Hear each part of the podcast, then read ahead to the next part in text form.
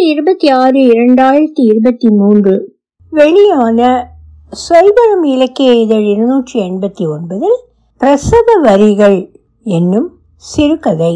மூலக்கதை எழுத்தாளர் else K ராகில் எழுதியது. தமிழாக்கம் எழுத்தாளர் மைத்ரேயன் அவர்கள். ஒளிவடிவம் சரஸ்வதி தியாகராஜன், பாஸ்டன். ரோஜா நிற ஒளிக்கீற்று ஒன்று திரைகளை அகற்றுகிறது. வேலைக்கு போக போடும் முழு கால்ச்சராய்களுடன் டானாவின் கணவன் படுக்கையின் பக்கத்தில் ஒரு காலை மேலே தூக்கி மற்ற முழங்கால் மீது வைத்தபடி அமர்ந்துள்ளான். மேலுடம்பில் துணியேதும் இல்லை. அவன் வயிறு தொப்புளின் இருபுறமும் மடிந்த ஓர் உப்புசத்தோடு இப்போது தளர்ந்து தெரிய திடீரென்று ஒரு கொத்து முடி அதன் கீழ் போகிறது. அவன் மடக்கே ஒரு பாதத்தின் மேல் காலுறை ஒன்றை இழுக்க முனையும் போது வயிறு இடுப்பு பட்டியின் மீது வழிந்து மூடுகிறது. அவனுடைய கைகள் சாதாரணமாகவே வலுவான தசைகள் கொண்டவை. மார்பு உறுதியாக செதுக்கினாற் போல உள்ளது. ஆனால் அவனுடைய கைகளைத்தான் அவள் அதிகமும் விரும்புகிறாள். சதுரமான விரல் நுனிகள், தடித்த விசிறி போன்ற எலும்புகள், பின்னங்கையின் சற்றே கருத்த தோலில் முடிப்படலம். அவன் கைகளில் முத்தமிட விரும்புகிறாள். தன் முகத்தை அவனுடைய உள்ளங்கைகளில் புதைக்க விரும்புகிறாள். நல்ல காலை செல்லம். வாந்திக்கான உந்துதல் அவள் கண்களை இழுத்து மூடுகிறது. பேசுவது கூட பெருந்துன்பம், பார்ப்பது கூட. அவன் அவளை பார்க்க உடலை வளைத்து திரும்புகிறான். அவள் பாதத்தை தடவுகிறான். நல்ல காலை, எப்படி இருக்கு உனக்கு? மோசம். அந்த வட்டிலே என்கிட்டே கொடு, வாந்தி வருது. நான் உனக்கு ரொட்டியை வாட்டி கொண்டு வந்திருக்கிறேன். பையங்க சரியா இருக்காங்களா? அவங்க நல்லா இருக்காங்க, பள்ளிக்கூடம் போயிட்டாங்க. என்னால ஒரு சட்டைய கூட கண்டுபிடிக்க முடியல. என் சட்டை ஒண்ணு எங்கே இருக்கும்னு உனக்கு தெரியுமா? என்கிட்ட அந்த வட்டி ஏழை கொடு. இந்தா, என் சட்டைங்க எங்கே இருக்குன்னு உனக்கு தெரியுமா? சாரி செல்லும், அதெல்லாமே அழுக்குல இருக்குன்னு நினைக்கிறேன். செலவு கூடையில இருக்கும். சாரி, நான் ரொம்ப சீக்கா இருக்கேன். நான் ஏதாவது பார்த்து எடுத்துக்கிறேன். அவளுடைய தொடையை அழுத்தமாக தடவி கொடுக்கிறான். இடுப்பை தட்டுகிறான். குதிரையோட விழாக்களை டான்னா நினைக்கிறாள். கவலைப்படாதே, அவன் சொல்கிறான். சும்மா தூங்கு, தூங்கு டான்னா. ரொம்ப சீக்கா இருக்கு, அப்படி இருக்கு எனக்கு. அவள் விழிக்கும் போது நான் விம்மி எழுந்து முழு பகலாக மதியத்தின் வெப்பமாக ஜன்னல் திரைச்சீலைகளுக்கு பின்னே இருந்தது. அது புதன்கிழமை பாதி நாள். அவள் இன்னும் நண்பகல் உணவை தயாரிக்கவில்லை. அதற்கு என்ன செய்ய என்று யோசிக்க கூட இல்லை. படுக்கை அருகே உள்ள சிறு மேஜை மீது உலர்ந்த கண்ணாடி கோப்பை இருந்தது. 2 வறண்ட ரொட்டி துண்டுகள் இருந்தன. அவள் தன் உதடுகளை உறிஞ்சினாள். தடித்து வெடித்திருக்கும் கீழ் உதடு முதலில், பிறகு மேல் உதடு. தன் பற்களால் அவற்றை பிடித்து மெலிதான உலர்ந்த தோலை உரிக்கிறாள். அவள் நாறி கொண்டிருக்கிறாள். வேற எப்படி இருக்கும்?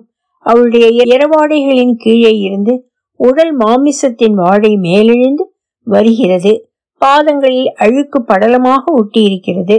படுக்கையின் மேல் விரிப்புக்கு கீழே அழிப்பெடுக்கிற ஒரு குதிகாலில் இன்னொரு காலின் நுனி விரல்களால் சொருகிறாள்.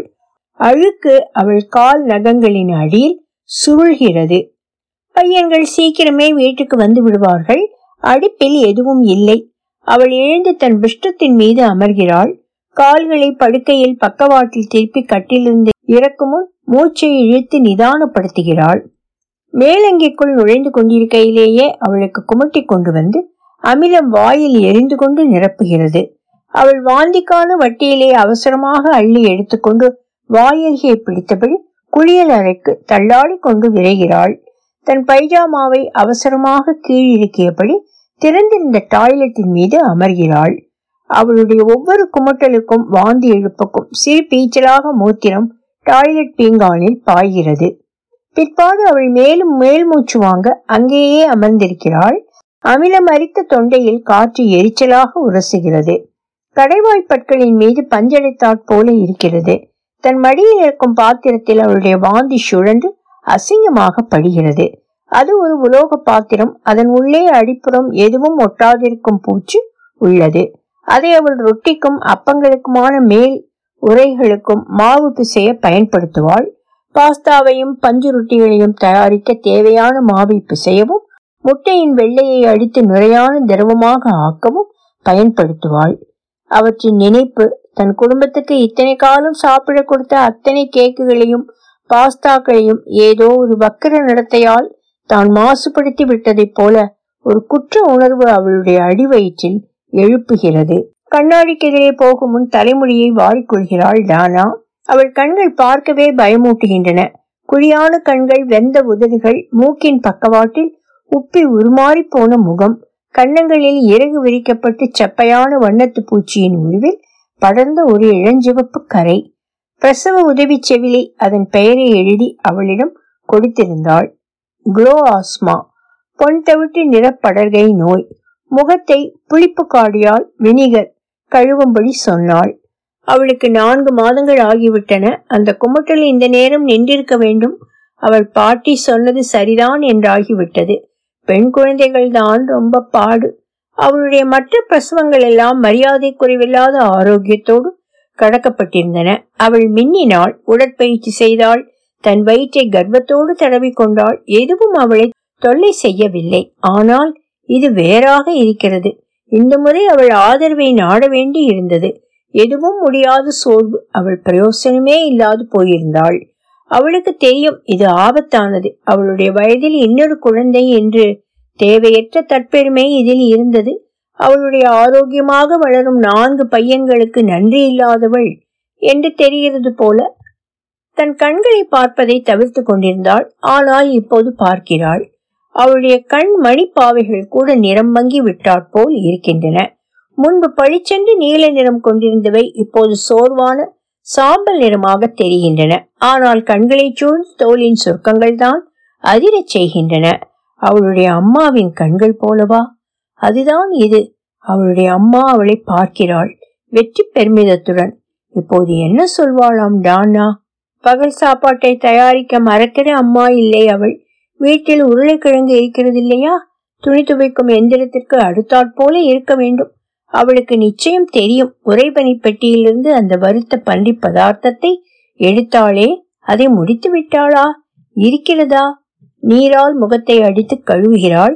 குளியலறை குழாயில் ஒரு காலை அலம்புகிறாள். கஷ்டப்பட்டு குனிந்து கால் விரல்களிடையே இருக்கும் மண் துகள்களை தேய்த்து அலசுகிறாள். தரை விரிப்பு துண்டில் காலை தேய்த்து உலர்த்துகிறாள். அது நாய் தன் மலத்தை மூடும் செயல் போல இருக்கிறது அவளுக்கு.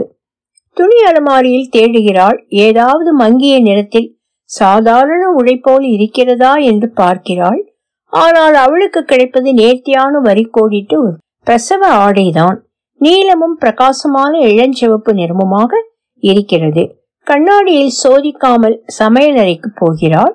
அந்த ஆடையின் அழகான நேர்த்தியும் அலங்கோலமாக இருக்கும் அவள் முகமும் அருகருகே வைத்ததில் பார்வைக்கு அவளை இன்னும் மோசமாக காட்டியிருக்கும். எதனால் என்ன? முதலில் அவள் சாப்பாட்டு தயாரிப்பை துவங்கணும். பிறகு அவள் தட்டு கழுவும் எந்திரத்தில் பாத்திரங்களை நிரப்புவாள், மேஜையை துடைப்பாள். ஒருவேளை வேக்யூம் எந்திரத்தை வைத்து வீட்டில் தூசி அழுக்குகளை அகற்றி சுத்தம் செய்யக்கூட அவளால் முடியலாம். மாடிப்படிகளில் கீழ்ப்படி அருகே வருகையில் ஒரு தாழ்ந்த விறுவிறுப்பான முகமுகனும் ரீங்கரிப்போலியை கேட்கிறாள். அப்போது அவளுக்கு உரைக்கிறது தான் அந்த ஒலியை காலை நேரம் பூராவும் கேட்டிருப்பதாக, ஏதோ தன் கனவுகளை உடைத்து நுழைவதாக, உத்வேகம் கொண்ட பூச்சிகளாலான எந்திரம் ஒன்றின் ஒலியாக. மூடப்பட்ட பிளாஸ்டிக் கூடை ஒன்றின் விளிம்புகளை சுற்றி பளபளப்பான பெரிய நீல நிற ஈக்கள் சுழன்று மோதுகின்றன. சில அரை மயக்கத்தில் தரையில் மெதுவாய் ஊர்கின்றன. எழுந்த காற்றில் சுழன்று மறுபடி அந்த பெட்டியின் மூடியின் மீது மோதி நிலை குலைந்து விழுகின்றன. கோழி எலும்புகள் அதுதான் இருக்க வேண்டும். திங்கட்கிழமை இரவின் கோழி இறைச்சியின் மிச்சங்கள் அந்த கரும்பையின் அடியில் கிடக்க வேண்டும். அவள் அந்த குப்பை தொட்டியை தாண்டி நடந்து போகிறாள். புழுக்களின் முட்டைகள் திட்டுத்திட்டாக அந்த விளிம்பில் படர்ந்திருக்கின்றன. அவற்றை அவளால் இப்போது எதிர்கொள்ள முடியாது. அவள் சமையலறை கழுவு தொட்டியை நிரப்ப சுடுநீர் குழாயை திறந்து விடுகிறாள். அதில் பச்சை வாசனை அளிக்கும் பாத்திரம் கழுவும் சோப்பை தாராளமாக அழுத்தி பீச்சுகிறாள். திட்டமிட்டபடி உருளைக்கிழங்குகளுக்காக ஒரு பாத்திரத்தை முதலில் கழுவுவாள். தண்ணீரை கொதிக்க வைப்பாள். பிறகு ரப்பர் கையுறைகளை தேடி எடுத்து அந்த குப்பை தொட்டியை வெளியே கொண்டு போவாள். பிளீச் திரவம் தேவை, அதை தேடி எடுப்பாள். ஒரு நெளிசல், ஏதோ ஈரமாக பெரியதாக எதுவோ கொழகொழவென்று திரும்பியபடி விரட்டபடி அங்கே அவளுடைய கால் பெருவிரலின் வளைவுக்கு கீழே சொரசொரப்பான தேய்ப்பானால் பாத்திரத்தை தேய்த்து கொண்டிருந்தவள் காலடி உணர்ச்சி உந்தும் அருவருப்பை கவனிக்காமல் இருக்க தீர்மானத்தோடு இருப்பதால் அதை அநேகமாக அலட்சியம் செய்து கொண்டிருக்கிறாள். ஒரு நிமிடம் தன் கற்பனை சக்தியை மனத்துள் திட்டுகிறாள். அதுபோல எதுவும் இங்கு வீட்டுக்குள் நடக்காது. ஆனால் அது இருக்கிறது. அவளால் உணர முடிகிறது. பலூன் போன்ற அதன் உடல் சுழல்கிறது. அதன் இறகுகளின் உதறல் தெரிகிறது. அது அவளை கண்டு பயமேதும் கொள்ளவில்லை. அவள் காலை உயர்த்தும் போது சிறிதே வெறுப்புடன் அங்கிருந்து ஊர்ந்து அகல்கிறது. அது மிக கருப்பாக கருஞ்சுவப்பாக இருக்கும் ஒரு முதிர்ந்த நீல ஈ. அதற்கு ரோமம் கூட இருக்குமா என்ன? நெருஞ்சி பூவின் மொட்டு போல கூர்மையான ரோமம். அவள் வாந்தி இழுக்கிறாள். நியான் நிறத்தில் பித்தம் தொட்டியில் இருக்கும் நுரையை நொறுக்கி பாய்கிறது. நல்ல வேளையாக அவள் கழுவும் தொட்டி கருகே இருந்தாள். கர்ப்ப காலத்தில் மீதமிருந்த நாட்களில் எல்லாம் இந்த உணர்ச்சி அவளுக்கு திரும்ப வந்து கொண்டே இருந்தது. டாய்லெட்டில், குளிக்கும் தொட்டியில், உருளைக்கிழங்கு உரிக்கையில். அப்போதே கழுவப்பட்ட அவள் தோல் மீது இறக்கையின் ரீங்கரிப்பும் அது அவமதிக்கப்பட்டாற்போல படபடத்து கொண்டு தடுமாறியபடி ஊர்ந்து போன போது நீர் மீது படர்ந்த பெட்ரோல் படலம் போல அந்த ஈயின் உடல் மின்னியதும். நாள் காரமான வெண்மையாக மூடிய ஜன்னல் திரைகளோடு நுழைந்து கொண்டிருந்தது. ஓர் உஷ்ண அலை வருமென உறுதி கொடுக்கப்பட்டிருந்தது. சிசு தோலுக்கடியில் புரண்டது. தன் உடலில் ஒரு பகுதியை ஒரு கையோ காலோ அவளுடைய விழா எலும்பில் செருகிக் கொண்டிருந்தது. அது குறைந்தது பின்மதியமாக இருக்க வேண்டும். படுக்கைக்கு அருகில் இரண்டு வாட்டப்பட்ட ரொட்டி துண்டுகள் வளைந்து குளிர்ந்து போய்க் கொண்டிருந்தன. டானா தன் தொலைபேசி எங்கே என்று வியந்து கொண்டிருந்தாள். நேரம் என்ன என்றும் யோசித்தாள். துணிகளை துவைப்பதை திட்டமிட்டுக் கொண்டிருந்தாள். முதலில் இளஞ்சூடான 90 டிகிரியில் வெளிரிய நிற துணிகளுக்கான துவைப்பு, பிறகு ரக்பி துணிகளுக்கு ஒரு துரித துவைப்பு. அப்போது அவள் வாயிற்கதவு மணியின் எலக்ட்ரானிக் டிங் டாங் ஒலியை கேட்கிறாள். முன்கதவு கிரீச்சிட்டு திறக்கிறது. அவள் தன் முகத்தை தலையணியில் புதைத்துக் கொள்கிறாள். அவள் வாந்தி எடுக்க மாட்டாள். வாந்தி எடுத்து அவளுக்கு ஓய்ந்து போய்விட்டது. நானா யூஹூ ஹலோ கீழே கடைசி படி சிறிதாக முனகுகிறது. யாரோ படியேறி வருகிறார்கள். ஹலோ டானா இங்கே. நேற்றிலிருந்து டானா யாருடனும் பேசவில்லை.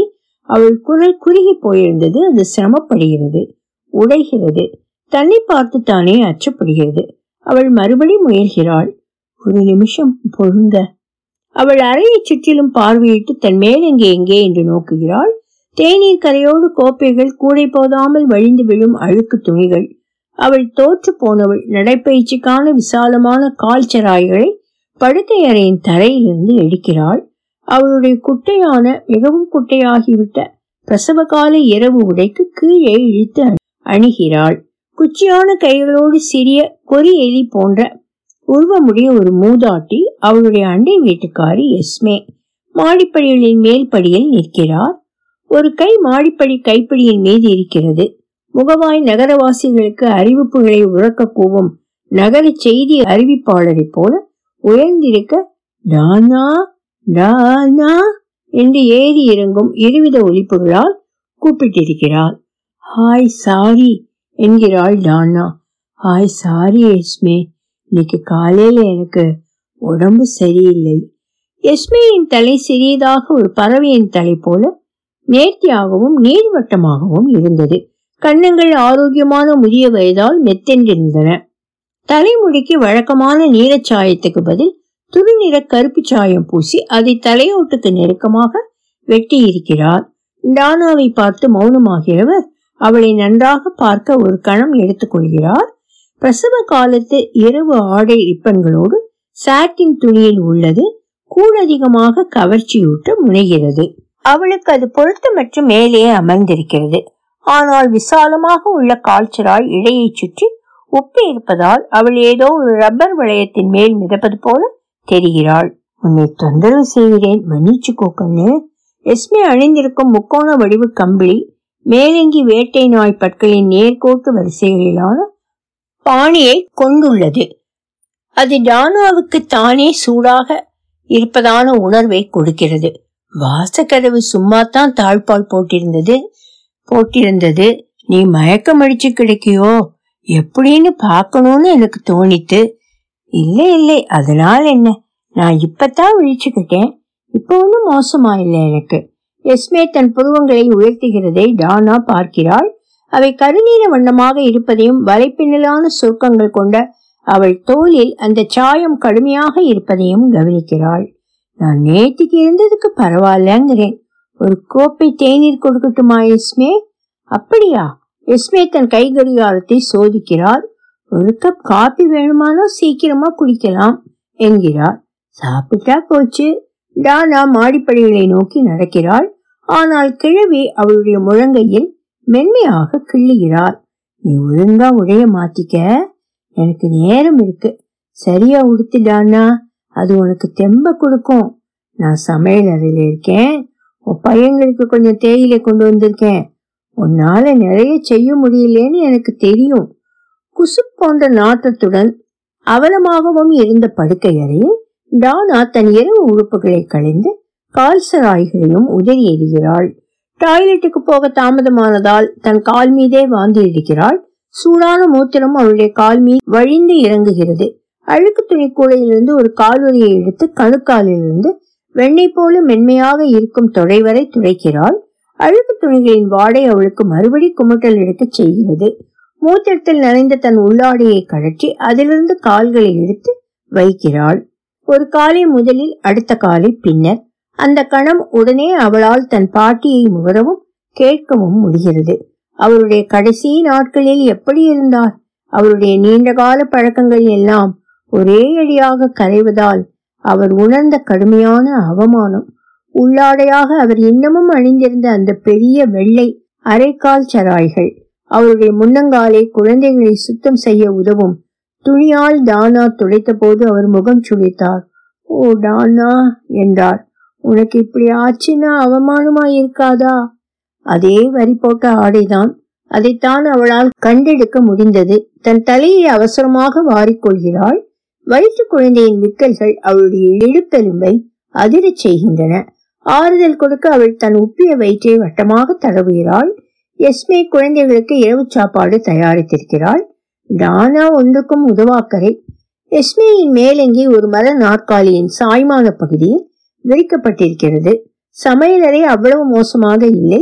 மேஜையில் காலை கஞ்சியின் காய்ந்த பொருட்களோடு 4 வட்டியல்களும் தேக்கரண்டிகளும் தான் இருக்கின்றன. கடுத்த முகத்துடன் எஸ்மே அவற்றை அடுக்கி வைத்துக் கொண்டிருக்கிறார். அவர் மஞ்சள் நிற ஷீச்சக்கர் மேலாடையும் அவரது தடித்த இடிப்பின் மேல் உயரமாக அமரும் ஜீன்ஸும் அணிந்திருக்கிறார். கற்களோடு கரட்டுத்தனமாக சலவை செய்யப்பட்ட அந்த ஜீன்ஸ் 1980களின் பாப் இசை நட்சத்திரங்கள் அணிந்த வகை போல இருக்கிறது. வட்டியல்களை கழுவும் தொட்டிக்கு எடுத்து போகும்போது அவருடைய மூக்கில் சிறிது சுழிப்பு தெரிகிறது. ஓ வேண்டாம் என்கிறாள் டானா. அப்படியே விடுங்க எஸ்மே. எஸ்மே அவற்றை உலர வைக்கும் மேடையில் வைக்கிறார். சரணடைபவளாக கையுயர்த்துகிறார். நான் வேறெதையும் தொடல. தான் கொண்டு பெரிய பிரம்பு கூடையிலிருந்து எடுத்து வைக்க தொடங்குகிறார். மேஜையில் வைக்கும் ஒவ்வொன்றின் பெயரையும் அடையாளப்படுத்தி சொன்னபடி பிளாக் கரண்ட் ஜாம் என்கிறார். உன்னோட அருமையான கணவனுக்கு. எஸ்மே அருமையான என்று சொல்லும் விதத்தில் ஏதோ பாதி கேலியாக பாதி பாசத்தோடு இருக்கிறது. அது தன் கணவனை நேசிப்பதற்காக டானாவை ஒரே நேரம் கொஞ்சம் முட்டாளாகவும் அவனுக்கு தகுந்தவள் இல்லாதவள் போலவும் உணரச் செய்கிறது. அந்த வாட்டிய ரொட்டு துண்டுகளை அவன் படுக்கைக்கு கொண்டு வந்து வைத்ததற்கு அவள் அவனுக்கு நன்றியாவது சொன்னாளா? அவருக்கு இது பிடிக்கும் இல்லையா? அவர் காலையில் பிரெட்டில் தடவி சாப்பிடலாம், இல்லை வேலையிலிருந்து திரும்பி வந்தபோது ஒரு தின்பண்டம் போல எடுத்துக்கொள்ளலாம். நீ ஜாமேதும் செய்யறது இல்லையா? இல்லை, 1-2 தடவை செய்து பார்த்தேன். எனக்கு சரியா வரதில்லை. என் பாட்டி ஆப்பிள் ஜெல்லி செய்வாங்க. அவள் பெரிய பாத்திரம் ஒன்றை பயன்படுத்துவாள். சற்று வேலைகள் செய்ய இருந்த ஒரு அறையில் கொக்கியில் தொங்கவிட்டு சிறு தொலைகள் கொண்ட வலைப்பையை அதற்கு வைத்திருந்தாள். நான் அடுத்த தடவை செய்யறப்ப சொல்றேன், அந்த வழியெல்லாம் சொல்லித்தரேன். அந்த மாதிரி விஷயத்தை எல்லாம் கூகுள்லேருந்து கத்துக்க முடியாது. இங்க வேற என்ன இருக்கு என்கிட்ட? உனக்கு குமட்டலை தடுக்க இஞ்சிக்கு ஹெல்த் கடையில இருக்கிற பொண்ணு அதை சிபாரிசு செய்தா. உங்களுக்கு நன்றி எஸ்மே. இதெல்லாம் ரொம்ப இது ராத்திரி சாப்பாட்டுக்கு. டின்ஃபாயில் தாராளமாக சுற்றி மூடப்பட்ட ஒரு வாட்டும் தட்டு. அந்த மெல்லிய தகட்டின் ஒரு மூலையை தூக்கும் எஸ்மேயின் கையின் மேல்புறத்தில் கட்டி தட்டிய தோல் சுருக்கங்களை டானா கவனிக்கிறாள். வெங்காயமும் இன்னதென்று டானாவுக்கு பெயர் சொல்ல தெரியாத வேறொரு வாசனையும் அங்கிருந்து எழுகிறது. வாற்ற வலை கம்பிக்கு கீழே 4-5 நிமிஷம் வைக்கணும், போதும் என்கிறாள் எஸ்மே. தன் படைப்பு மீது பெருமிதத்துடன் சிரித்தபடி பன்றி இறைச்சி, வெங்காயம், பச்சையாய் சில இலை துண்டுகள், ஈரமான வட்ட வெள்ளைகளாக வெள்ளை பாலாடை கட்டி துண்டுகள் மெல்லிய அடுக்குகளாக வாட்டப்பட்ட மாவு பொதியின் மீது பொருத்தப்பட்டிருக்கின்றன. நீங்க இவ்வளவெல்லாம் செய்திருக்க வேண்டாம் எஸ்மே. சரிதான், உன்னோட பெரிய பையன்கள் எல்லாம் பட்டினியா போக விடக்கூடாது இல்லையா? டானா முறுவலிக்கிறாள். ஆனால் தன் சிரிப்பு நன்றியை காட்டுவதை விட நோய்பட்டதாக தெரிகிறதோ, தான் நம்ப முடியாதவளாக தெரிகிறோமோ என்ற அச்சம் அவளுக்குள் எழுகிறது. அந்த வாசனை வெங்காயமும் பூண்டும் பழுப்பாகி வரும் வெண்ணையும் வயதான தோலின் சன்னமான தோற்றமும். அதென்ன பூவின் வாசனை, ஏதோ வாசனை திரவியமாக இருக்கலாம். பாட்டியின் வாசனை திரவியம், அவருடைய சமையலறை வேலை செய்து தடித்து போன அவரின் உள்ளங்கைகள், அந்த தடவை நடுங்கிய அவருடைய கன்னங்கள். உனக்கு ஆச்சினா அவமானமா இருக்காதா? அவருடைய சிக்கனமாக இறுகிய ஆண்களுடையதை போன்ற காலாடு தசைகள். எஸ்மே தன் மேலங்கிக்கு அடுத்திருக்கும் நாற்காலியை மேஜை அடியிலிருந்து வெளியே இழுக்கிறார், உட்கார்கிறார். அப்ப உனக்கு உடம்பு இன்னும் சரியாகவே இல்லையா? நிஜமாவே சரியாகல, தலையை ஆட்டியபடி டானா சொல்கிறாள். நம்ப முடியல, அத்தனை மோசம். இதென்ன விசித்திரமா இருக்கே, வழக்கமா முதல் 3 மாசம்தான் இப்படி இருக்கும். உனக்கு எத்தனை மாசம் இப்போ? 7ஆ? டானா ஆமோதித்து தலையை சேர்க்கிறாள். காஃபி பொடியை பில்டரில் இட்டு அழுத்தி சமன் செய்தபடி, இது என் குடும்பத்தோட பாதிப்புன்னு நினைக்கிறேன். பொன் குழந்தைகள்ல என் பாட்டிக்கும் இப்படித்தான் இருந்ததுன்னு எனக்கு நினைவு. துடைக்கிற ஸ்பாஞ்ச் ஒண்ணு அங்க இருக்காடான்னா அதை ஈரமாக்கி கொடு என்கிட்ட. இங்கே சாக்லேட்டோ இல்ல வேற ஏதோ மேஜையில ஒட்டிக்கிட்டு காஞ்சிருக்கு. ஐஸ்கிரீம். என்னோட பாட்டிய பத்தி உங்ககிட்ட முன்னாடியே சொல்லி இருக்கேன் இல்லையா? அவங்கதான் என்னை வளர்த்தாங்க. பொதுவா அவங்களுக்கு 18 வயசுதான் முதல் குழந்தைக்கு கர்ப்பமாகிற போது. அதை சொன்னேனா? அவளுக்கு தெரியறதுக்கு முன்னாடியே அவளோட அம்மாவுக்கு தெரிஞ்சிருத்தோ, அதனாலே அவங்க அவளுக்கு மஞ்சள் சூப் கொடுத்தாங்க. என் தாத்தா அவளை சில மாசங்களா தான் பார்த்து பேசிக்கிட்டு இருந்தாரு. உனக்கு துடைக்கிற ஸ்பாஞ்சு புதுசா வேணும்டானா, இது பழசா போச்சு. அவங்க சீக்கிரமா கல்யாணம் பண்ணிக்கிட்டாங்க. ஆனா அவ ரொம்ப சீக்கா இருந்ததால அம்மா வீட்டிலேயே குழந்தை பிறக்கிற வரையிலே இருந்தா. ஆனா அது செத்து போயிடுத்து. பிறந்து கொஞ்ச நாள் ஆன போதே செத்து போயிடுத்து. ரொம்ப வருத்தமான விஷயம். அந்த குழந்தையோட அடக்கம் நடக்கிறப்போ பாட்டியோட மாமியார் குழந்தையோட சாவு கடவுளோட தண்டனைன்னு சொன்னாங்களாம். எஸ்மே கண்ணை கொட்டுகிறார், தலையை அசைக்கிறார். ஜனங்களாலே ரொம்பவே கொடுமையா நடந்துக்க முடியும், எனக்கு அது நல்லாவே தெரியும். இங்கே நான் முன்னே குடி வந்தப்போ நான் ஒரு விதவைன்னு சொன்னேன். கைவிடப்பட்ட பெண்டாட்டின்னு சொன்னா அதுல அவமானம் இருந்தது. ஜனங்களுக்கு சந்தேகமா இருந்திருக்கு, வம்பு பரவிச்சு.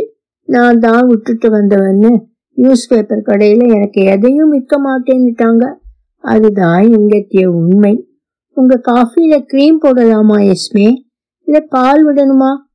மேகிக்கு நான் நல்ல அம்மாவா இருக்கல. அவ ரொம்ப கஷ்டப்படுத்துற பொண்ணா இருக்கக்கூடியவ. நான் வேலை செய்ய வேண்டி இருந்தது. நான் ரொம்ப தனிமைப்பட்டிருந்தேன், ஒதுக்கப்பட்டிருந்தேன். நான் அவளுக்கு அத்தனை நல்ல அம்மாவா இருக்கலன்னு நினைக்கிறேன். ஆனா நீங்க இப்போ அதுக்கெல்லாம் சேர்த்து வச்சு செய்யறீங்களே, தான் நான் சொல்கிறாள். இறுக்கமான சிரிப்பு ஒண்ணு எஸ்மேயின் உதடுகளில் ஓடுகிறது. உனக்கு தெரியுமா, 8 மாசம் கர்ப்பமாயிருக்க சொல்ல என்னால இன்னும் வழக்கமா என்னோட துணிங்களை போட்டுக்க முடிஞ்சது. அத உன்னால நம்ப முடியறதா ஏப்பா என்கிறாள் டானா. கிரீம் இருந்த ஒரு அட்டை டப்பாவை உயர்த்தி காட்டியபடி, எஸ்மே உங்களுக்கு கிரீமா இல்லை பாலா? 8 மாச கர்ப்பிணியா? ஓகானல் தெருவில் வழியா நடந்து போய்கிட்டு இருந்தேனா அப்ப சில பசங்க என் பின்னாலேந்து விசிலடிச்சாங்க. அந்த நாள்ல நிறைய பசங்க என்ன பார்த்து விசிலடிப்பாங்க. நான் உசந்த தரத்துல உடுத்துவேன் பாரு, நான் திரும்பினோ இல்லையோ என் வயர் இருக்கிறத பார்த்தாங்க. ஓ சாரி நாங்க, சாரி லவ், நான் என்னன்னா என்னை பத்தி ரொம்ப சந்தோஷப்பட்டுக்கிட்டு இருக்கேன், எனக்கு வயிற்றிலேயும் தழும்பெல்லாம் எதுவும் இல்லை. பிரசவ வரீங்களா? எனக்கும் தான் அது இதுவரைக்கும் அப்படி, ஆனா இந்த தடவை யாரு கண்டா? டானா தன் அம்மாவின் கண்களை தன் முகத்தில் பார்ப்பதையும் ஏதோ கெட்ட நிமித்தம் போல தன் முகத்தில் இறக்கைகளின் படர் தேமல் நிழலாடுவதையும் பற்றி அச்சப்படுவதை போலவேதான் பிரசவ வரிகளை பற்றியும் பயம் கொண்டிருக்கிறாள். பிரசவ வரிகள் என்கிறார் எஸ்மே. ஆமாம், எதுவுமே இருக்கல. கடைசி நாட்களில் ஒரு நாள் டானாவின் பாட்டி குளித்து விட சொல்கிறார். அவருடைய தொப்புள் வியப்புக்குரிய விதத்தில் மிக உயரத்தில் இருப்பதாக டானா நினைத்தாள். அதிலிருந்து மேடும் பள்ளமுமாக வெளுத்த வரிகள் கண் பாவையின் ஆரக்கோடுகள் போல பிரிந்து ஓடின. அதை உண்டாக்கிய தொப்புள் கொடியை யார் கத்தரித்தார்கள் என்றும் டானாவின் குழந்தைகளுக்கு பாட்டி செய்த மாதிரி அதன் மேல் ஒரு நாணயத்தையும் பருத்தி பஞ்சையும் வைத்து கட்டினார்களா என்றும் யோசித்தாள். அடுத்த நாள் பாட்டி மருத்துவமனைக்கு எடுத்து போகப்பட்டார். அதற்கு பிறகு அவர் பேசவே இல்லை. அவர் பல எந்திரங்களில் இணைக்கப்பட்டிருந்தார். அவை அவரின் மூச்சை கொப்புளங்களாக காட்டின. பல நாட்களுக்கு அவரிடமிருந்து வந்த சத்தங்கள் எல்லாம் வான்கோழியின் கெக்களிப்பை போல இருந்தன, அல்லது புதிதாக பிறந்த குழந்தையின் மூச்சு திணறல் போல. வெறுமனே உயிருடன் இருக்க பெரும்பாடுபடுவதை போல ஒலித்தன. ஆனால் ஊசி மூலம் சொட்டு சொட்டாக உள்ளிறங்கியவையும் அவருடைய உடலின் பிடிவாதமான மூச்சும் அவரை பிடித்திழித்து வைத்திருந்ததால் அவர் இறக்க பாடுபடுகிறாரா அல்லது விடுபட போராடுகிறாரா என்று சொல்ல முடியவில்லை. எஸ்மேயின் கோப்பையில் கொஞ்சம் கிரீமை விட்டு எந்திரத்தின் பித்தானை அழுத்துகிறாள் டானா. எஸ்மேயின் முன் காஃபியை வைக்கிறாள். தனக்கு இஞ்சி தேநீர் ஒரு கோப்பையில் எடுத்துக்கொண்டு அவள் எதிரே அமர்கிறாள். ஊழலுக்கு மன்னியுங்கள் என்கிறாள். எஸ்மே தலையசைக்கிறார். அந்த மூலையை பார்த்தியா? பின் ஜன்னலின் தட்டிகள் கொண்ட திரை ஒருபுறம் கோணி கொண்டு விரியாமல் சேர்ந்து இருக்கிறது. அது அப்படி கோணலாகி பல மாதங்கள் ஆயின. அந்த ஜன்னலுக்கு பொருந்தக்கூடியதாக என்னிடம் லேஸ் திரைகள் இருக்கு என்கிறார் எஸ்மே. உனக்கு வேணும்னா? நன்றி. ஒரு நாள் உனக்கு நேரம் இருந்தா 1 மணி போதும். அந்த திரைய கீழே எடுத்துட்டு அந்த பக்கத்து சோப்பால ஒரு தடவை துடைக்கணும். நன்றி, நாளைக்கு அதை கொண்டு தரேன். ஓகே, ஆனால் இதை செய்ய எனக்கு கொஞ்ச நாள் ஆகும். அந்த மஞ்சள் சூப்பை எப்படி செய்தாங்க? கருவை கலக்கிறதுக்கா? எனக்கு தெரியாது. மஞ்சளை வச்சு செய்தாங்களோ? அயர்லாண்டில் அப்போ எல்லாம் மஞ்சள் கிடைக்குமா? நான் அதை பத்தி கேட்டிருக்கேன், ஆனா எப்படி செய்யறதுன்னு தெரியாது. என்னோட பாட்டிக்கு குமட்டல் எடுத்த பிறகு ஒரு நாள் காலை மாடியிலிருந்து கீழே இறங்கி வந்த போது அவளோட அம்மா இந்த சூப்பை தயாரா வச்சிருந்தாங்களாம். அவள் அந்த கர்ப்பகாலம் பூராவும் சீக்காத்தான் இருந்தாங்களாம். அது ஒரு பெண் குழந்தை செத்து போச்சே. அதுக்கு பிறகு அவளுக்கு நிறைய ஆண் குழந்தைங்க பிறந்தப்போ எந்த பிரச்சனையும் இருக்கல. கடைசி குழந்தைக்கும் அவளுக்கு முழுக்க சீக்கா இருந்ததாம். அந்த குழந்தை என் அம்மா, நான் நினைக்கிறேன் அது பெண் குழந்தைங்கிறதுனால அப்படின்னு. அப்படித்தான் இருந்ததுன்னு என் நினப்பு. பாரு, இந்த ஓட்டு போடுறது பொதுக்கணிப்பு நடத்துறாங்களே, அதை சொல்றீங்களா? உங்களுக்கு தெரியுமா அது இந்த குழந்தை பிறக்கலாம்னு குறிச்ச நாள்னு? ராத்திரியும் பகலும் அதத்தான் ரேடியோல போடுறாங்க. சகிக்க முடியாத செய்திங்க, மோசமான விஷயங்கள். அவங்க பேசுறது பூரா அதுங்களைத்தான் எப்பவும். எனக்கு 19 வயசுல அபார்ஷன் செய்துக்க போயிருந்தேன், டானா சொல்லி விடுகிறாள். அதேன் சொன்னாள். என் பாட்டிக்கிட்டே நான் கடகணிக்கு போயிடேன்னு சொல்லியிருந்தேன். அவங்க ரொம்ப சந்தோஷமாயிட்டாங்க. எனக்கு கூடுதலா பணமெல்லாம் கொடுத்து அனுப்பினாங்க. ஆனா நான் எதையும் வாங்க மறந்துட்டேன். எதுவும் இல்லாம நான் திரும்பி வந்தப்ப அவங்களுக்கு ரொம்ப ஏமாத்தமா போயிடுது. பாட்டி இறந்த பின்பு டானா எல்லாரிடமும் இதை சொல்ல ஆரம்பித்தாள். முடிதிருத்தும் பெண்கள், பல் மருத்துவர், ரயிலில் பரிவாக இருந்த சக பயணி பெண், சொன்ன பிறகு அவளுக்கு எப்போதுமே தன்னை பற்றி சங்கடமாகவும் ஏதும் விளங்காமலும் இருக்கும். இப்போது எஸ்மேக்கு அது தெரிய வேண்டும் என்று ஏன் நினைக்கிறாள்? அத்தோடு இன்னமும் சொல்ல வேண்டும் என்று நினைக்கிறாள். மயக்க மருந்திலிருந்து தலை சுழல விழித்தது பற்றியும், தன் அடிவயிற்றை லேசாக உணர்ந்த போது தன் எதிர்காலம் அழிக்கப்பட்டு வெறும் இடமானதாக அறிந்ததையும் பற்றி சொல்ல விரும்புகிறாள். சமீபத்தில் தான் அப்போது என் நெஞ்சு கூட்டில் தனக்கு ஏற்பட்ட விடுதலை உணர்வு குமட்டல் உடலிலிருந்து எழுந்து போனது. தன் உடலின் கீழ்ப்பகுதியில் எழுந்த எதிர்ப்பு அவளுடைய கை கால்களிலும் உடலெங்கும் பரவி கழுத்து வரை எழுந்த துயரம் தோய்ந்த தசை பிடிப்பு அதிர்வூட்டும்படி அன்று இரவு முழுவதும் அவளுக்குள்ளிருந்து வெளியே வந்த கரும் இரத்த கட்டிகள் ஆகியவை பற்றி அவள் நினைக்க தொடங்கி இருக்கிறாள். அவளுடைய தோழி டேட்ரே அப்போது லண்டனில் வசித்தாள். பள்ளியில் அவர்கள் அப்படி ஒன்றும் நெருங்கி பழகி இருக்கவில்லை. ஆனால் டேட்ரே தன் வேலையை இருந்து ஒரு நாள் விடுப்பு எடுத்துக்கொண்டு அவளுடன் அந்த மருத்துவமனையில் காத்திருந்தாள். அவர்கள் சுரங்க ரயிலை பிடித்து டெட்ரெயின் அடுக்ககத்துக்கு போகும்போதுதான் அழிந்திருந்த தடுப்பு துண்டு பெரியதாக இருப்பதை வலி கலந்த கூச்சத்தோடு உணர்ந்தபடி பயணித்ததை டானா ஞாபகம் கொள்கிறாள். நான் அந்த தடவையும் நிஜமாகவே சீக்காயிருந்தேன். அதனாலே எனக்கு உறுதியா தெரியாட்டியும் அப்பவும் அது பெண் குழந்தையாகத்தான் இருந்திருக்கணும். எஸ்மேயின் கைகள் மேஜை மீது விழுந்து தட்டையாக இருக்கின்றன. டானாவின் தொண்டையில் அவள் ஏதோ கிழிந்த வலியை உணர்வது எதனால் என்று அவளுக்கு தெளிவாகவில்லை. தன் முந்தைய நாட்களை பற்றி ஒப்புக்கொண்டது அப்படி உணரச் செய்ததா? இல்லை எஸ்மேயின் மிட்டாய் சிவப்பாக சாயம் பூசப்பட்ட நகங்கள் கூர்மையான மலரிதழ்கள் போல வடிவம் தெரிந்ததாலா? டானாவால் எஸ்மேயின் முகத்தை பார்க்க முடியவில்லை. அதனால் அவருடைய கைகளை பார்க்கிறாள். அவற்றில் மென்மையாக விரிந்திருந்த எலும்புகள், சேர்ந்து குவிந்த மடிப்புகளாக இருக்கும் தோல், ஆங்காங்கே சிதறி இருக்கும் பழுப்பு நிற திட்டுகள். எஸ்மே தன் கைகளை கீழே இழுத்துக் கொள்கிறாள். அதனால் அவை இப்போது மேஜையின் விளிம்பில் தொத்தி இருக்கின்றன. 8 விரல் நகங்கள் ஒன்றாக அணிவகுத்தபடி ஒரு நகத்தை மேஜை மீது தட்டுகிறார். Tick tock. அவர் காஃபி கோப்பையை உதடுகளுக்கு உயர்த்துகிறார். குடிக்காமல் கீழே வைக்கிறார். எனக்கு ஒரு ஒன்றுவிட்ட சகோதரி இருந்தால் தெரியுமா? என் இளைய சகோதரி கெர்டி. கெர்டிக்கு 14 வயசு தான் ஆகியிருந்தது. அவள் ரொம்ப சாதாரணமா இருப்பா. அவள் எப்படி அந்த மாதிரி ஆனாங்கிறத கற்பனை செய்யறது கூட கஷ்டம். எப்படி அந்த மாதிரி ஆச்சுன்னு அவங்கிட்ட சொல்ல மாட்டேன்னுட்டா. ஆனா அவளுக்கு உதவி பண்ணணும்னு கேட்டா எப்படி பண்றதுன்னு சொல்லணும்னு கேட்டா. நான் அவளை விட மூத்தவ, எனக்கு தெரியும்னு அவன் நினைச்சிருக்கா. எனக்கு தெரிஞ்சிருக்கல. நான் கோட் ஹேங்கர் மஞ்சள் சூப் பத்தி எல்லாம் கேட்டிருந்தேன். ஆனா எனக்கு நெசமாவே எதுவும் தெரிஞ்சிருக்கல. நான் அதிர்ச்சி அடைந்தேன் தெரியுமா. அது ஒரு பாவம், கொலை. நான் என் அம்மா கிட்ட சொன்னேன், ஜெர்ரி சீக்கிரமாவே காணாம போயிட்டா. அவ லாண்ட்ரிகளுக்கு போனா, அப்புறம் திரும்பி வரவே இல்லை. நான் ரொம்ப மோசமானவன்னு நினைக்கிறீங்களா எஸ்மே? ஒவ்வொருத்தரும் தங்களோட நியாயம். டானாவுக்கு எஸ்மே என்ன சொன்னார் என்று புரிந்து கொள்ள சிறிது நேரம் பிடிக்கிறது. ஏனெனில் அவர் அத்தனை வேகமாக சொல்லிவிடுகிறார். அது ஒரு பறவையின் பேச்சை போல துரிதமாக ஒலிக்கிறது. பிறகு எஸ்மே மேஜையை மறுபடி தட்டுகிறார். ஆமாம், அவர் தன் தலையை திருப்பி பின் ஜன்னலை பார்க்கிறார். கைச்சோடு படிந்த சுவர்களையும் உடைந்திருந்த திரைத்தட்டிகளையும் கவனிக்கிறார். ஈரமாக மூச்சை வெளிவிடுகிறார். நான் கெட்டியை பார்க்க போகவே இல்லை.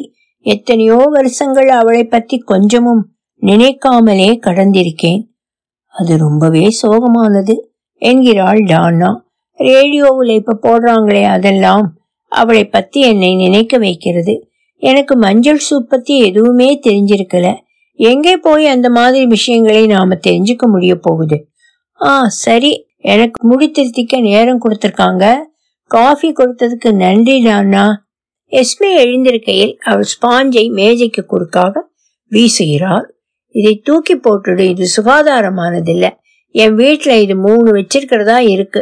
உன்னை உன்னோட தபால் பெட்டியில போடுறேன். எஸ்மே போன பிறகு டானாவுக்கு தன் தேநீர் நினைவு வருகிறது.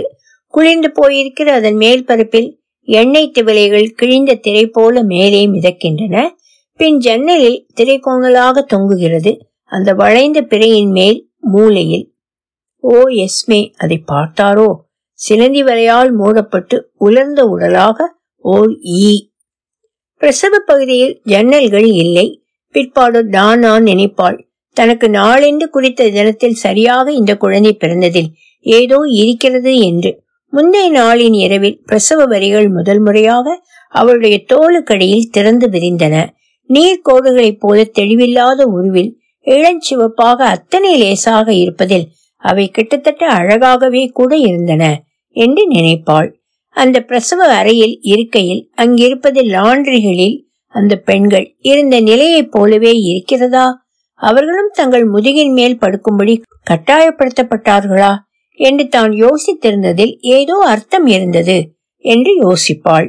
அவர்களுக்கும் வலி எடுக்க தொடங்கிய போது பனிக்குடம் உடைந்து நிணநீர் அவர்களுக்குள்ளிருந்து பீறி வெளிவந்த போது தங்களுக்கு என்ன ஆகி கொண்டிருக்கிறது என்று அவர்கள் அறிந்திருப்பார்களா? கடைசி முறை வெளியே தள்ளும் போது வீறிட்டு கத்தினால் மௌனமாக இருக்க சொல்லி அவர்கள் கண்டிக்கப்பட்டார்களா? பிரசவத்தில் அச்சம் கொண்டு அலறுவதற்கு பயந்து அவர்கள் மௌனமாக பிரசவித்தனரா? இப்படி தன் நிலைமையை மற்றவர்களோடு இணைந்து யோசிப்பது சுயமய சிந்தனையா அல்லது அதற்கு நேர்மாறானதா என்று அவள் யோசிப்பாள். இந்த மாதிரி நினைவு கூறுவது ஏதோ ஒவ்வொரு கணமும் ஒரு புள்ளி போலவும் எல்லா புள்ளிகளோடும் இணைக்கப்படக்கூடியது என்றும் நினைப்பது ஒருவிதமான சித்த பிரமையா அல்லது அது ஒன்றுதான் தன்னை மறுபடி கண்டெடுக்கும் வழியா என்று யோசிப்பாள். எனக்காக தயவு செய்து படுக்க மீது ஏறி படுங்க என்றால் பிரசவம் பார்க்கும் செவிலி டானா தலையாட்டி மறுக்கிறாள். ஒரு நிமிஷம் இருங்க. தன் குதிகால்களில் ஆடியபடி தன்னை ஆட்டி திறந்தபடி தன் முதுகை நீட்டிக்கொண்டு பெரும் முயற்சியான அது அதிர வைக்கப் போவதற்கு வழிவகுத்து கொள்கிறாள். அந்த செவிலி டானாவை விட இளையவள். இப்படி தான் சொல்வதை கேட்காமல் மறுத்ததற்காக சிறிது எரிச்சல் பட்டு சிறு எச்சரிக்கையோடு ஓரக்கண்ணால் ஒரு பார்வை வீசுகிறாள். அவள் இறுக்கமாக இருப்பது போல தெரிகிறாள். அவள் அந்த சக்கரங்கள் வைத்த இழுப்பறைகள் கொண்ட பெட்டியை நாடாமல் இருப்பாளா என்று டானாவுக்கு அவள் மேல் நம்பிக்கை இல்லை. அந்த இழுப்பறைகளின் மேல் சங்கேத குறிகள் பொறிக்கப்பட்டிருந்தன. வெவ்வேறு விதமான வெட்டுமுறைகள் அவை. கருப்பையின் மேற்புறத்தில் வெட்டி திறக்கும் சிசேரியன், சிசு வெளிவருவதை எளிதாக்க பெண் குறியில் செய்யப்படும் வெட்டான எபிசியாட்டமி, அவற்றை இத்தனை காலம் டானா தவிர்த்து வந்திருக்கிறாள். இன்னொரு வீரியமான ஒடுக்கம் அவள் உடலூடே நடுக்கத்தோடு ஓடுமுன் அவள் அதற்குள் ஆடியபடி செல்கிறாள். இது என்னுடைய 5வது என்கிறாள் டானா. என்ன நம்புங்க என்றபடி ஒரு திமிங்கலத்தின் ஒலி போல ஆழ்ந்த அடிக்குரலில் தன்னுள் இருந்து பீறி வரும் பெரும் ஒலியை எழுப்புகிறாள். என்கிறாள் செவிலி. மூச்சை உள்ளே இழுங்க, வெளியே விடுங்க. அவளுடைய பாட்டி தன் குழந்தை பருவ படுக்கையறையில் தன் அம்மாவின் உதவியோடு பிரசவித்தாள். அறைக்கு வெளியே கதவுக்கு பின் நிற்கும் சிறுமியரான தன் சகோதரிகள் பயப்படாமல் இருக்க அவள் மௌனமாக பிரசவித்தது பற்றி பெருமை கொண்டிருந்தாள். அந்த ஒன்றுவிட்ட சகோதரி அவளுக்கு பரிவான கைகள் உதவினவா அல்லது கசந்த வயிறு கொண்ட கன்னியரா அல்லது அவள் தனியழாக தன் வழியை கண்டு கொள்ளும்படி விடப்பட்டிருந்தாளா? நீர் உடைகிறது. ஒரு பெரும் வீச்சாக புள்ளிகளிட்ட சாம்பல் நிற தரையில் கொட்டுகிறது. அது பனிக்கட்டி போல தெளிவாக ஆங்காங்கே சிறு இரத்த பூக்களோடு இருக்கிறது. பிரசவ அறையில் எல்லாம் துரிதமாக ஓடுகின்றன. ஒடுக்கங்கள் நீண்டு பிடித்திருக்கும் நடுக்கல்களிலிருந்து வேகமான பெரும் பூகம்பங்கள் ஆகின்றன. அதன் பெரும் சக்தியை, பெரும் அலைகளாக மோதும் உணர்வுகள், அவளை அது இழுத்து கொண்டு போகும் விதம், அதன் வழியை மட்டுமே அவள் நம்ப வேண்டி இருப்பதை அவள் மறந்து விட்டிருக்கிறாள். பிறகு அவள் கீழே குந்தி உட்கார்கிறாள். பெரும் ஓலம் அவள் உள்ளிருந்து எழுந்து வருகிறது.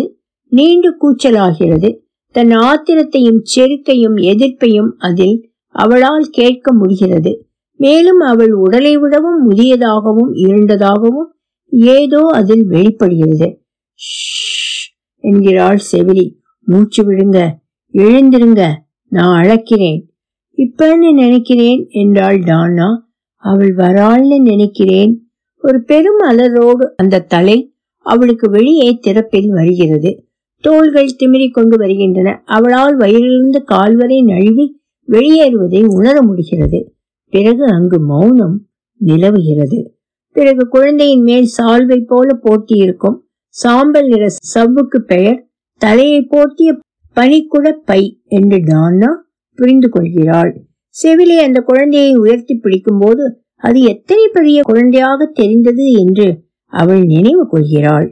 அதன் திட்டான கண்ணிமையின் சிறு துண்டுகள் மெல்ல திறந்ததையும் டான்னா கை நீட்டிய போது அவள் எப்படியோ வெகு தூரத்தில் இருந்த மாதிரி தெரிந்ததும் அவளுடைய கழுத்தில் சுற்றி இருந்த தொப்புள் குழியை எப்படி மெதுவாக அந்த செவிலி கழற்றினாள் என்பதையும், அந்த செவிலி அந்த கொடியை வெட்டுவதற்கு சிரமப்படும் போது அங்கு இன்னும் எப்படி ஒரு மௌனம் நிலவுகிறது என்பதையும் நினைவு கூர்வாள்.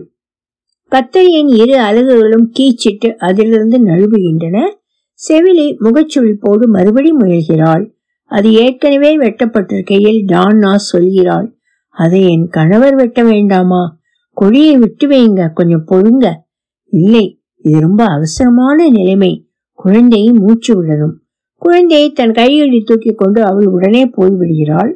பிற்பாடு தான் கடிகாரத்தை மறுபடி பார்த்து கொண்டிருந்ததையும் ஆனால் நேரத்தை படிக்க முடியாதிருந்ததையும் நினைவு கூர்வாள். தான் ஆனா மற்றும் ஓ நோ என்றும் சொல்லிக் கொண்டிருந்ததையும் நினைவு கொள்வாள். அவளுடைய கணவன் அவள் தலையை தன் தலையோடு சேர்த்து பிடித்துக் கொள்கிறான். எல்லாம் சரியாயிடும், அவ அசஞ்சான்னு நான் நினைக்கிறேன் என்கிறாள் டான்னா. நீங்க பாத்தீங்களா அவ அசஞ்சத? நான் அவ அசஞ்சத பார்த்தேன். நான் போய் என்ன ஆகிறதுன்னு பார்த்துட்டு வரட்டுமா? எனக்கு சொல்ல தெரியல. ரெண்டு பேராலும் வேற எதையும் சொல்ல முடிவதில்லை. ஆனால் ஓ நோ, அது சரியாயிடும். ஆனா அவளுடைய கணவனின் நெற்றி ஈரமாக இருக்கிறது. அதை அவளுடைய நெற்றி பொட்டில் ஒற்றுகிறான். அவள் சொல்கிறாள், நம்மோட குழந்தை. மேலும் ஓ நோ, சரிதான் கண்ணே, நீ நல்லா பண்ணினே. நீ அவ்வளவு நல்லா பண்ணியிருக்கே. நாம் இங்கேயே இருப்போம், அவங்க வந்து நம்ம கிட்ட சொல்வாங்க. அவளுடைய கணவன் அவளை மிக நேசிக்கிறான். அது அவளுக்கு ஒரு அற்புத நிகழ்வாக தெரிகிறது, புனிதமான ஒன்றாக படுகிறது. ஆனால் ஓ நோ. அவள் கீழே தன்னுடைய உடலை பார்க்கிறாள். இளஞ்சிவப்பு நிறக்கோடுகள் ஊடும் வயிற்றில், கர்ப்பப்பையின் தளர்வான உப்பல், இன்னும் விரிந்து கிடக்கும் தன் கால்கள், அவளுக்குயர்ந்து வந்து கொண்டிருக்கும் தடித்த தொப்புள் கொடி, தான் வலியேதுமின்றி இருப்பதில் ஒருவித பயங்கரம் இருக்கிறது. தொப்புள் கொடியை இதற்கு முன் அவள் அத்தனை கவனித்ததில்லை. அதன் ஊதாவும் புகை நிறமும் வானத்து நீளமும் கலந்த அபாரமான வண்ணங்கள், அதை மேற்புறத்தில் ஒளி ஊடுருவும் நூல் கண்டு போன்ற உரையின் உரம். வெட்டப்பட்ட அந்த கொடியை தூக்கி பார்க்கிறாள், இழுக்கிறாள். தன் உடலில் அந்த இழுப்பின் தாக்கம் ஏதுமில்லை என்பதில் வியப்படைகிறாள். அங்கு வார்த்தைகள் ஏதும் தட்டுப்படவில்லை, உணர்ச்சிகள் ஏதும் இல்லை. இது நடக்கிறது. டானாவுக்கு அதுதான் தெரிகிறது. இது நடக்கிறது. இது என்னவாக இருந்தாலும் ஏற்கனவே இது நடந்து விட்டது. அவளுக்கு இல்லை என்றாலும் வேறு யாருக்காவது. அந்த பெண்களுக்கு எப்படி இருந்திருக்கும்? தங்கள் குழந்தைகளை அவர்கள் தொட்டார்களா? அவற்றுக்கு அமுதூட்டினரா? அவை அகற்றப்பட்டு எடுத்து போகப்படும் முன் அவளுடைய பாட்டிக்கு தன் விதியை நிரந்தரமாக தீர்மானித்த அந்த சிறு பெண் மகவை இழந்த போது இதிலிருந்து பெறுவதற்கு ஞானம் ஒன்றும் இல்லை, ஏதும் இல்லவே இல்லை. டானாவுக்கு இப்போது தெரிந்ததெல்லாம் எல்லாவற்றின் பயங்கரமான விவரங்கள் தான். அவள் முன்பு பார்த்திராத ஒரு செவிலி அறைக்குள் நுழைகிறாள். எங்களோட குழந்தை என்கிறான் அவளுடைய கணவன். எங்களோட குழந்தை? எனக்கு தெரியல, அத ஆக்சிஜன் கொடுக்க எடுத்து போயிருக்காங்க. என்னை இந்த நஞ்சுக்குழியை எடுக்க அனுப்பினாங்க. அதை அப்படியே விட்டு வைக்கிறது பெரிய ஆபத்தா போகும். வேண்டாம் என்கிறாள் டானா. பிறகு அவள் அவமான உணர்வோடு நினைவு கூர்வாள். தன் மகளுக்கான நிரூபணமாகவும் தன்னுடைய சாவுக்கு வழி செய்வதாகவும் அது இருக்கட்டும் என்று அதை உள்ளேயே வைத்திருக்க தான் விரும்பியதை. பிரசவ உதவிக்கு வந்த இளஞ்செவிலை நுழைகிறாள். அவர்களை அவள் பார்க்கவில்லை. ஆனால் அறையை கடந்து மறுகோடியில் உள்ள ஒரு கோப்பில் ஏதோ எழுதுகிறாள். பிறகு திரும்புகிறாள், சொல்கிறாள், உங்கள் குழந்தை. அந்த தருணம் விரிகிறது. அது எதானாலும் ஏற்கனவே நடந்து விட்டது. ஒலிவடிவம் சரஸ்வதி தியாகராஜன், பாஸ்டன். மூல ஆசிரியர் எல்எஸ்கே ராகில் ஒரு சிறு முன்னுரை. 1982 டப்ளின் நகரில் பிறந்தவர். ட்ரினிட்டி கல்லூரியில் படித்தவர். பிட்வீன் டாக் அண்ட் உல்ஃப் என்ற நாவலும் இன் ஒயிட் இங்க் என்ற சிறுகதை தொகுப்பு நூலும் பிரசுரித்திருக்கிறார். இவருடைய இரண்டாம் நாவல் ஆன் அன்ராவலிங் 2019 பிரசுரமானது. இரு குழந்தைகளுக்கு தாயான எல்எஸ்கே ராகில் பிரான்ஸ் நகரில் பர்கண்டி நகரில் வசிக்கிறார். மொழிபெயர்ப்பாளர் மைத்ரேயன் பற்றி ஒரு சிறிய முன்னுரை.